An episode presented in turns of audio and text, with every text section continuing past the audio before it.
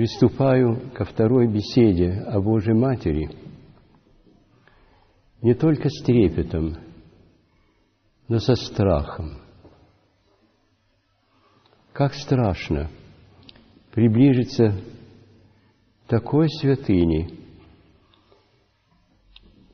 с таким чувством, что даже думать о Божьей Матери, говорить о ней так дерзновенно, что я собой как бы не могу осквернить ее, но могу показать глубокое мое непонимание ее чистоты, ее святости. И однако, я считаю, что надо сказать о ней, что поглубже, поясней всем нам понять все, что мы способны понять о Божьей Матери. Я с вами стараюсь поделиться тем, что за многие-многие годы сложилось у меня в сердце, в уме, в надежде, что то, что я скажу, разбудит вас ваш собственный опыт, который, может быть, превосходит мой бесконечно и чистотой, и святостью, и глубиной понимания. И поэтому помолитесь о том, чтобы не осудил меня Господь за то, что я смею говорить о причистии Его Матери.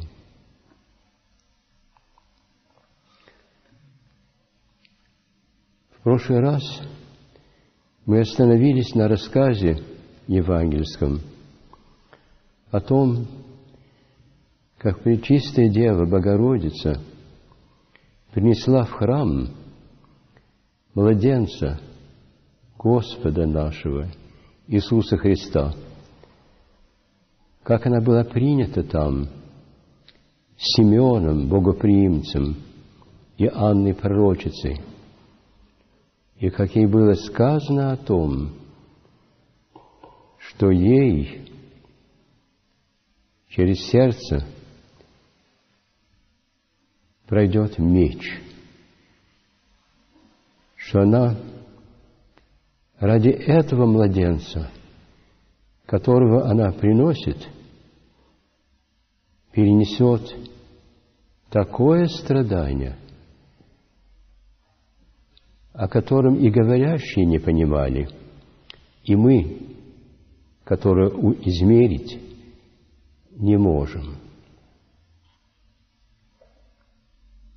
Потому что и Симеон, и Анна, не зная точно, что будет, знали, что этот младенец должен пройти через самое страшное, что можно себе представить ради спасения других. Вы все помните молитву Симеона, которую мы повторяем на вечерних службах. «Ныне отпущаешь раба Твоего, Владыка, по глаголу Твоему с миром, яко видеста очи мои спасение Твое» еже еси уготовил пред лицем всех людей свет в откровении языком и славу людей Твоих Израиля. И теперь мы приступили к другому моменту. Пречистая Дева, принявшая своего Сына в дар Божий – ушла с ним на руках домой. И протянулись годы, детство Христова, юношество Его, Его встречи со всеми теми, кто окружали их дом. Они ведь жили, если не в большой деревне, то в малом городке. У Спасителя нашего были сверстники. Есть рассказы, скажем, надуманные, но выражающие какой-то внутренний опыт о том, чем являлся юноша Иисус для его окружения. Они не знали, что Он Сын Божий, пришедший плотью, что Он тот, который должен спасти мир своей смертью и своим воскресением. Они только знали и видели, что хотя Он во всех отношениях подобен им, каким-то образом, в каком-то отношении Он совершенно иной. В нем была чистота, была тишина, была неизмеримая глубина, была любовь. И тех, которые его окружали, что-нибудь из этого воспринимали. Позже они встретились уже не детьми, а уже взрослыми людьми. И некоторые из них стали его учениками. Нафанаил, Петр, Андрей, другие. Он рос. Под покровом Пречистой Девы Богородицы – но также и под покровом Иосифа Обручника. В его лице рядом с ним стоял человек совершенной чистоты, которому было поручено Богом быть хранителем Пречистой Девы Богородицы –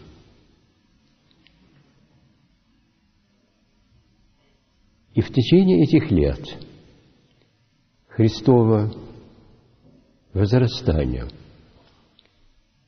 есть один только рассказ о нем и о Божьей Матери.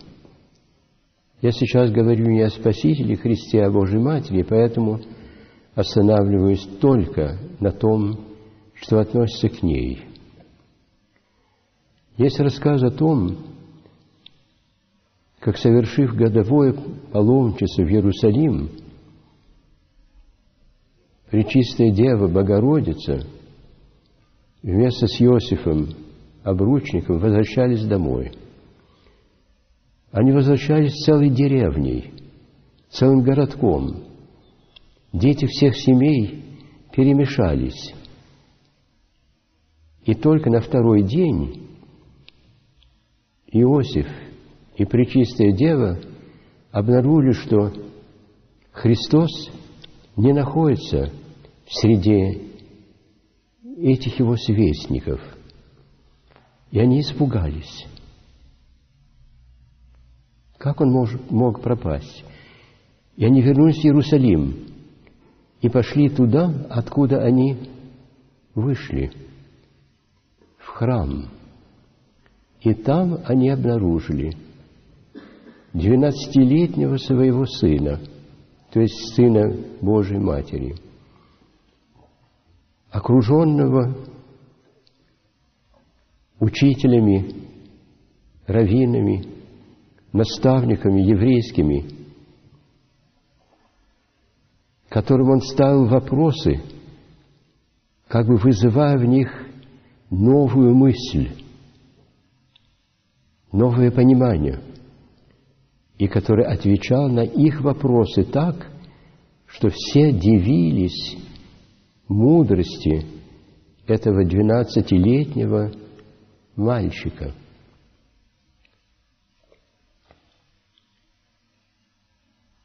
И когда Пречистая Дева к нему обратилась с тихим упреком, «Как ты мог нас оставить в таком недоумении о том, где ты, что с тобой случилось?»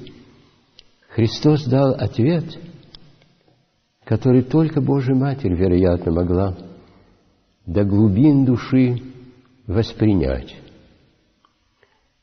Мне надо быть в том, в чем мой Отец – Мое место здесь, в храме. Мое место там, где речь идет о Боге. Мы больше не знаем ничего, но нам сказано, что Божья Матерь все эти слова и многие другие складывала в своем сердце – она единственная могла уразуметь глубину этих слов. Она только знала, только одна знала, что это не просто детские слова, что это слово истины, слово самого Бога,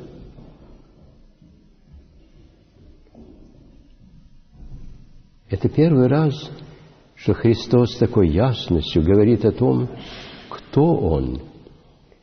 И говорит Он это единственному человеку, который во всей глубине, хотя не полностью еще, может понять Его слова. После этого Богородица, Иосиф и Спаситель Христос вернулись к себе. Продолжались годы. Евангелие нам больше ничего не говорит об этих годах. Мы только знаем, что Христос возрастал телом и умом, всем содержанием человеческой души. Но измерить это возрастание не мог никто – потому что в нем было измерение божественное, а не только человеческое.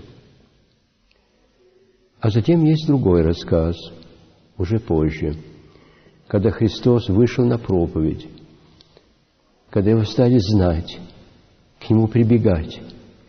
Это рассказ о том, как Христос был приглашен на брачный пир – невеста и жених, родители, самые близкие им люди. И Пречистая Дева Богородица была приглашена, и Христос был приглашен.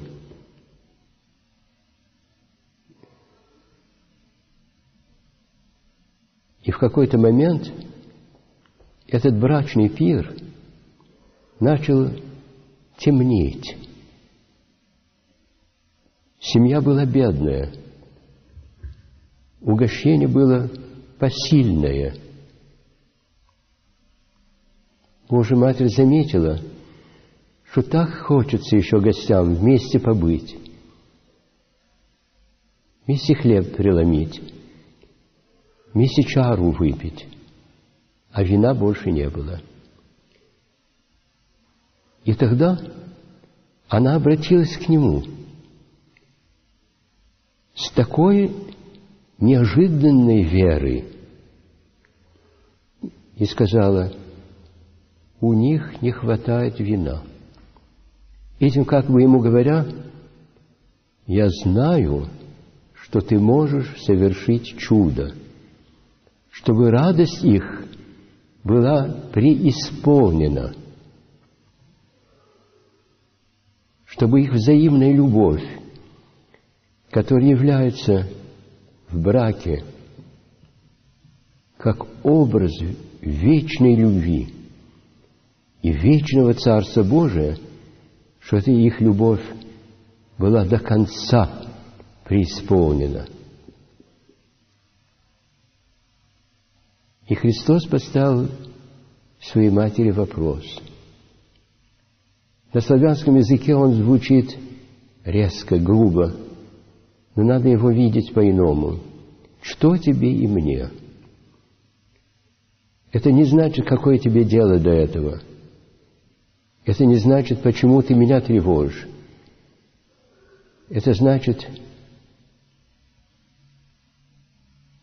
что нам сделать, чтобы их пир был бы брачным пиром в полном смысле слова.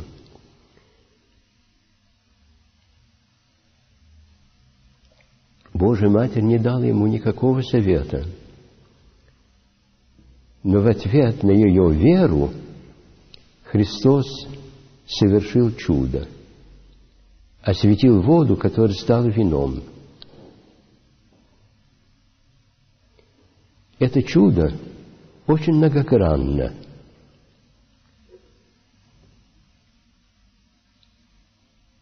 И минуты мне кажется, что эта брачная вечеря, этот брачный пир, как бы прообраз тайной вечери, который Христос совершал со своими учениками перед своей смертью. Брачный пир – это пир взаимной любви и чистоты. Это пир, когда двое уже перестают быть двумя отдельными особями, а делаются как бы двоицей, единой личностью в двух лицах, как говорит один из древних писателей. В меру земли это тогда совершалось.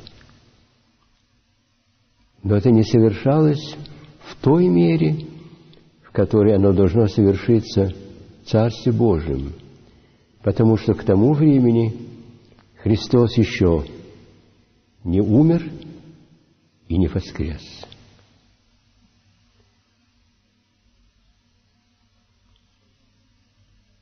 И здесь мы видим какой-то прообраз освящения взаимной любви, божественной благодатью, который восполняет своей силой все недостающее и доводит до предела восприимчивости, до того предела, дальше которого в данный момент эта брачная пара еще не могла пройти.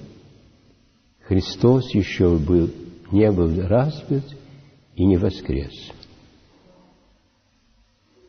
На Тайной вечере Христос освещает чашу и раздает своим ученикам.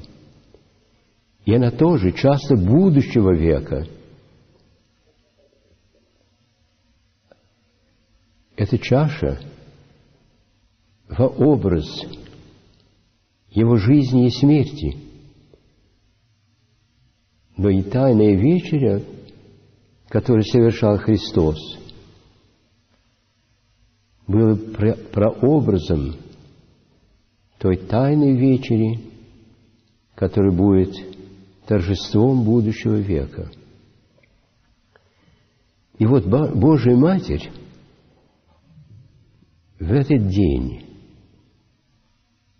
нам приоткрывает тайну тайной вечери. Я не умею лучше это сказать. Вы должны сами это прочувствовать, продумать, пережить. Может быть, годами переживать осколки понимания, которые у вас есть. Но вы увидите, что этот брачный пир является как бы иконой, изображающей будущую тайную вечерю, которую Христос будет совершать. А эта тайная вечеря является как бы иконой и предначинанием, реальным предначинанием таинства, единства Бога и человека и людей между собой, который совершится в конце времен. Здесь Божья Матерь сыграла решающую роль, потому что она та, вера которой сделала возможным чудо. Христос отозвался на ее веру. Она знала, кто Он.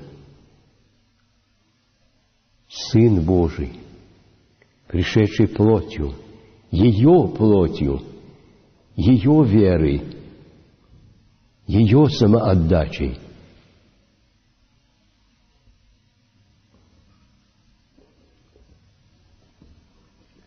И дальше. Мы видим предпоследнее как бы явление в Евангелии о Божьей Матери. Распятие. Голгофа. Небольшой холм недалеко от Иерусалима. Три креста. На среднем распятый Христос. Сын Божий, распинаемый как Сын человеческий.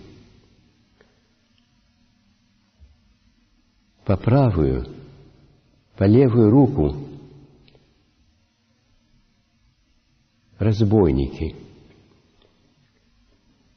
Один, который каким-то чутьем уловил, что с ним распят некто, который не подобен ему,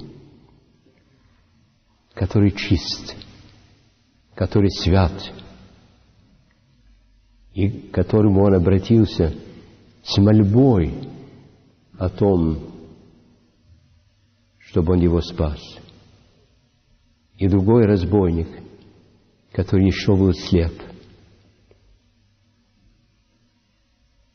страдания которого – ужас, который перед смертью не, не дал ему, как это страшно сказать, заметить, кто с ним распят. А вокруг какая толпа? Подумайте об этом. Мы сейчас идем к Страстной Седмице, поэтому можно и на этом остановиться не, ненадолго. Какая толпа?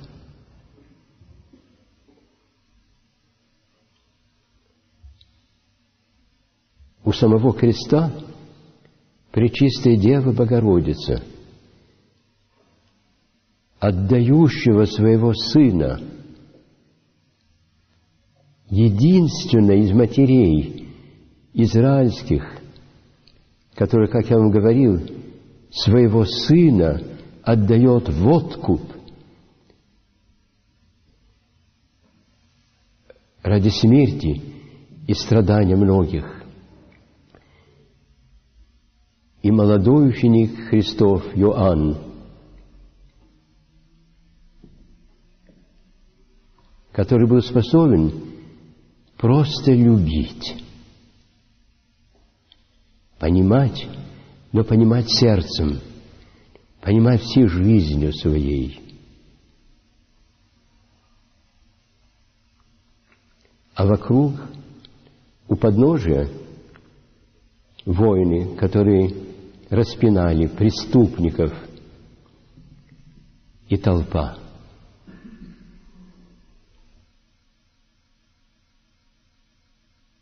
страшная толпа, которая пришла посмотреть, как умирают люди.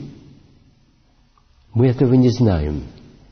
Но я помню, как во Франции, когда еще был юношей, когда совершалась смертная казнь, двери тюрьмы открывались, и народ имел право присутствовать на том, как под гильотиной умирал преступник. И люди приходили посмотреть, пережить то, чего они и себе представить не могли. Так в этой толпе и были люди, которые пришли посмотреть, как умирает человек. Что значит собой умирание? Каково ему будет умирать в какой-то день? Были другие люди, которые радовались о том, что сейчас Христос погибнет, умрет, не потому что его лично ненавидели, а потому что его проповедь была слишком для них страшна. Да, проповедь о той любви, о которой говорил Христос, о любви, которая себя отдает, всю жизнь и всю смерть свою отдает за любого ближнего, который является абсолютным требованием Евангелия, как она страшна. И нам страшна. А людям, которые еще не познали Христа как своего учителя, наставника, спасителя, Бога, как это было страшно. И сколько приходило людей, думая, его распяли. Если он умрет, то значит он был неправ. И это его проповедь о беспощадной любви. О любви, которой пощады не знает по отношению к тому, кто любит. Эта проповедь сгинет. Мы ее можем забыть, мы можем вернуться к обычной жизни –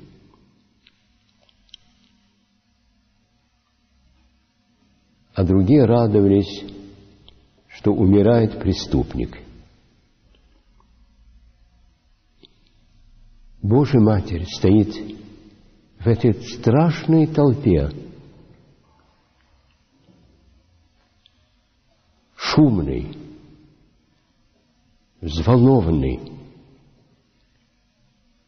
а у самого подножия креста совершенная тишина – безмолвного внутреннего молчания Божьей Матери и ученика.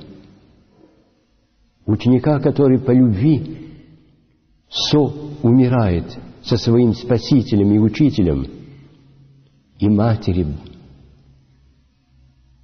который своего Сына в единстве воли, исполняя то, для чего она его родила, благодатью Святого Духа, его отдает на смерть. Она не борется, она не кричит о помощи, она безмолвствует в единой воле с Ним. Он себя отдает по воле Отчей – она его отдает как мать в единстве воли с ним и с Небесным Отцом. И Христос умирает, и Его снимается креста. И Божья Матерь теперь снова его берет в объятия. Он снова лежит у нее на коленях, как он лежал младенцем. предназначенным к смерти.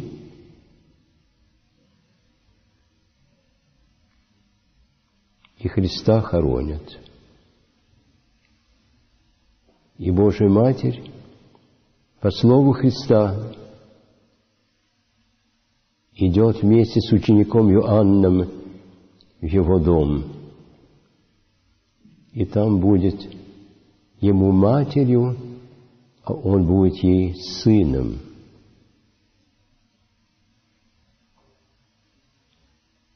Сколько непостижимой любви и непостижимой веры во Христа нужно для того, чтобы Божья Матерь кого-то иного приняла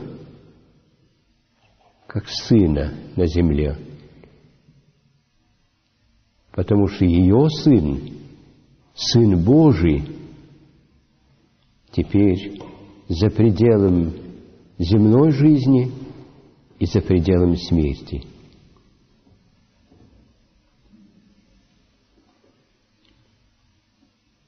И дальше одно последнее –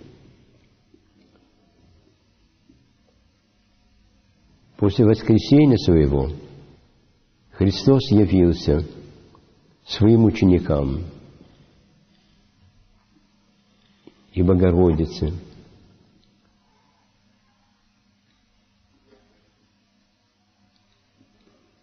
Их страх, их ужас, страх о том, что что же случилось? Неужели все, что им говорил Христос, разбито? Что он побежден? Что он жил как бы иллюзией о себе и о будущем? Все это снято. Он жив, он жив. Все теперь истина. Но до конца они это все могли воспринять, понять только после того, как сойдет на них Святой Дух. Христос – Слово Божие. Он учил. Он учил Словом. Он учил примером. Он учил как бы обликом своим и образом своим – и словами своими, но понимание, приобщенность до конца, не только к его мысли, но к тому, что он хотел им передать, они могли воспринять только благодатью Святого Духа. И через короткое время, 50 дней спустя, Дух Святой сошел на апостолов. Есть иконы, где сошествие Святого Духа изображено как сошествие огненных языков на каждого ученика и на Божию Матерь. Но эта икона в каком-то смысле неверная – Потому что учению церкви Божья Матерь не, прис... не была там в тот момент. И не случайно. И вот, что мне кажется таким важным, почему я упоминаю об этом. Она не нуждалась в сошествии Святого Духа для того, чтобы все понять, все воспринять, Дух Святой сошел на нее, деву, непоколебимой веры, не колеблющейся верности, когда архангел Гавриил ей возвестил Рождество Христово, и когда она,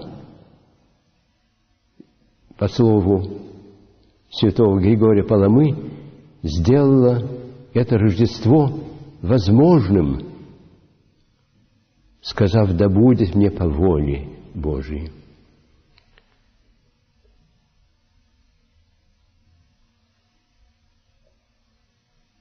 Она уже была преисполнена Святого Духа. Ученики нуждались в этом даре. А затем последнее, относящееся к Божьей Матери – это ее успение. То есть то, как когда пришло ей время отойти от земного всего, она умерла. Умерла, как всякий человек. Умерла, как Христос умер.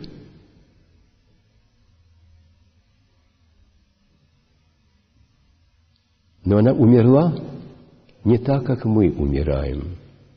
В том смысле, что она уже была преисполнена вечности. Она была едина с Богом, преисполнена Духа Святого.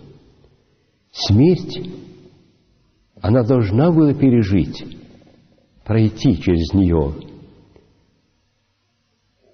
потому что она человек, как всякий человек – она должна была пройти через опыт окончания земной жизни. Но она уже принадлежала и раньше не только к земной жизни, но и к вечности. В ней жил Святой Дух, жила сила Божия. И на третий день после ее похорон, когда открыли снова ее гроб для того, чтобы один запоздалый ученик мог проститься с ней, оказалось, что гроб ее пуст.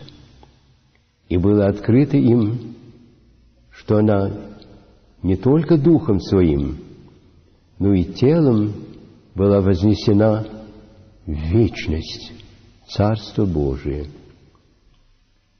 Так же, как и Христос, не только Духом Своим, но и плотью Своей вернулся в недра Отца Своего Небесного. Вот мысли, которыми я хотел с вами поделиться о Божьей Матери. Почитайте Евангелие, подумайте. А главное, молитесь ей. Молитесь ей, потому что такой любви, какой она проявила, вы не встретите нигде. Она своего сына свободной воли отдала для того, чтобы каждый и каждая из нас могли найти путь в вечную жизнь. Распятие Христа телесное, но она тогда была распята Духом, распята любовью своей, распята как человек у этого креста. Подумайте – что она нам дала, как она себя нам отдала. И поэтому, какова бы ни была нужда, как бы ни были мы недостойны ни Бога, ни Христа, ни ее, мы можем к ней обратиться и сказать «Да, спаси». Ты уже умерла ради моего спасения.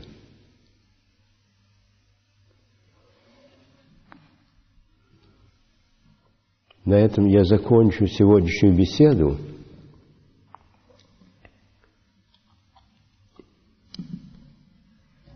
Помолчим немножко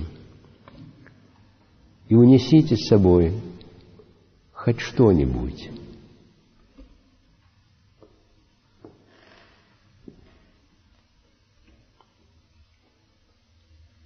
И простите меня, что я не могу передать вам большего.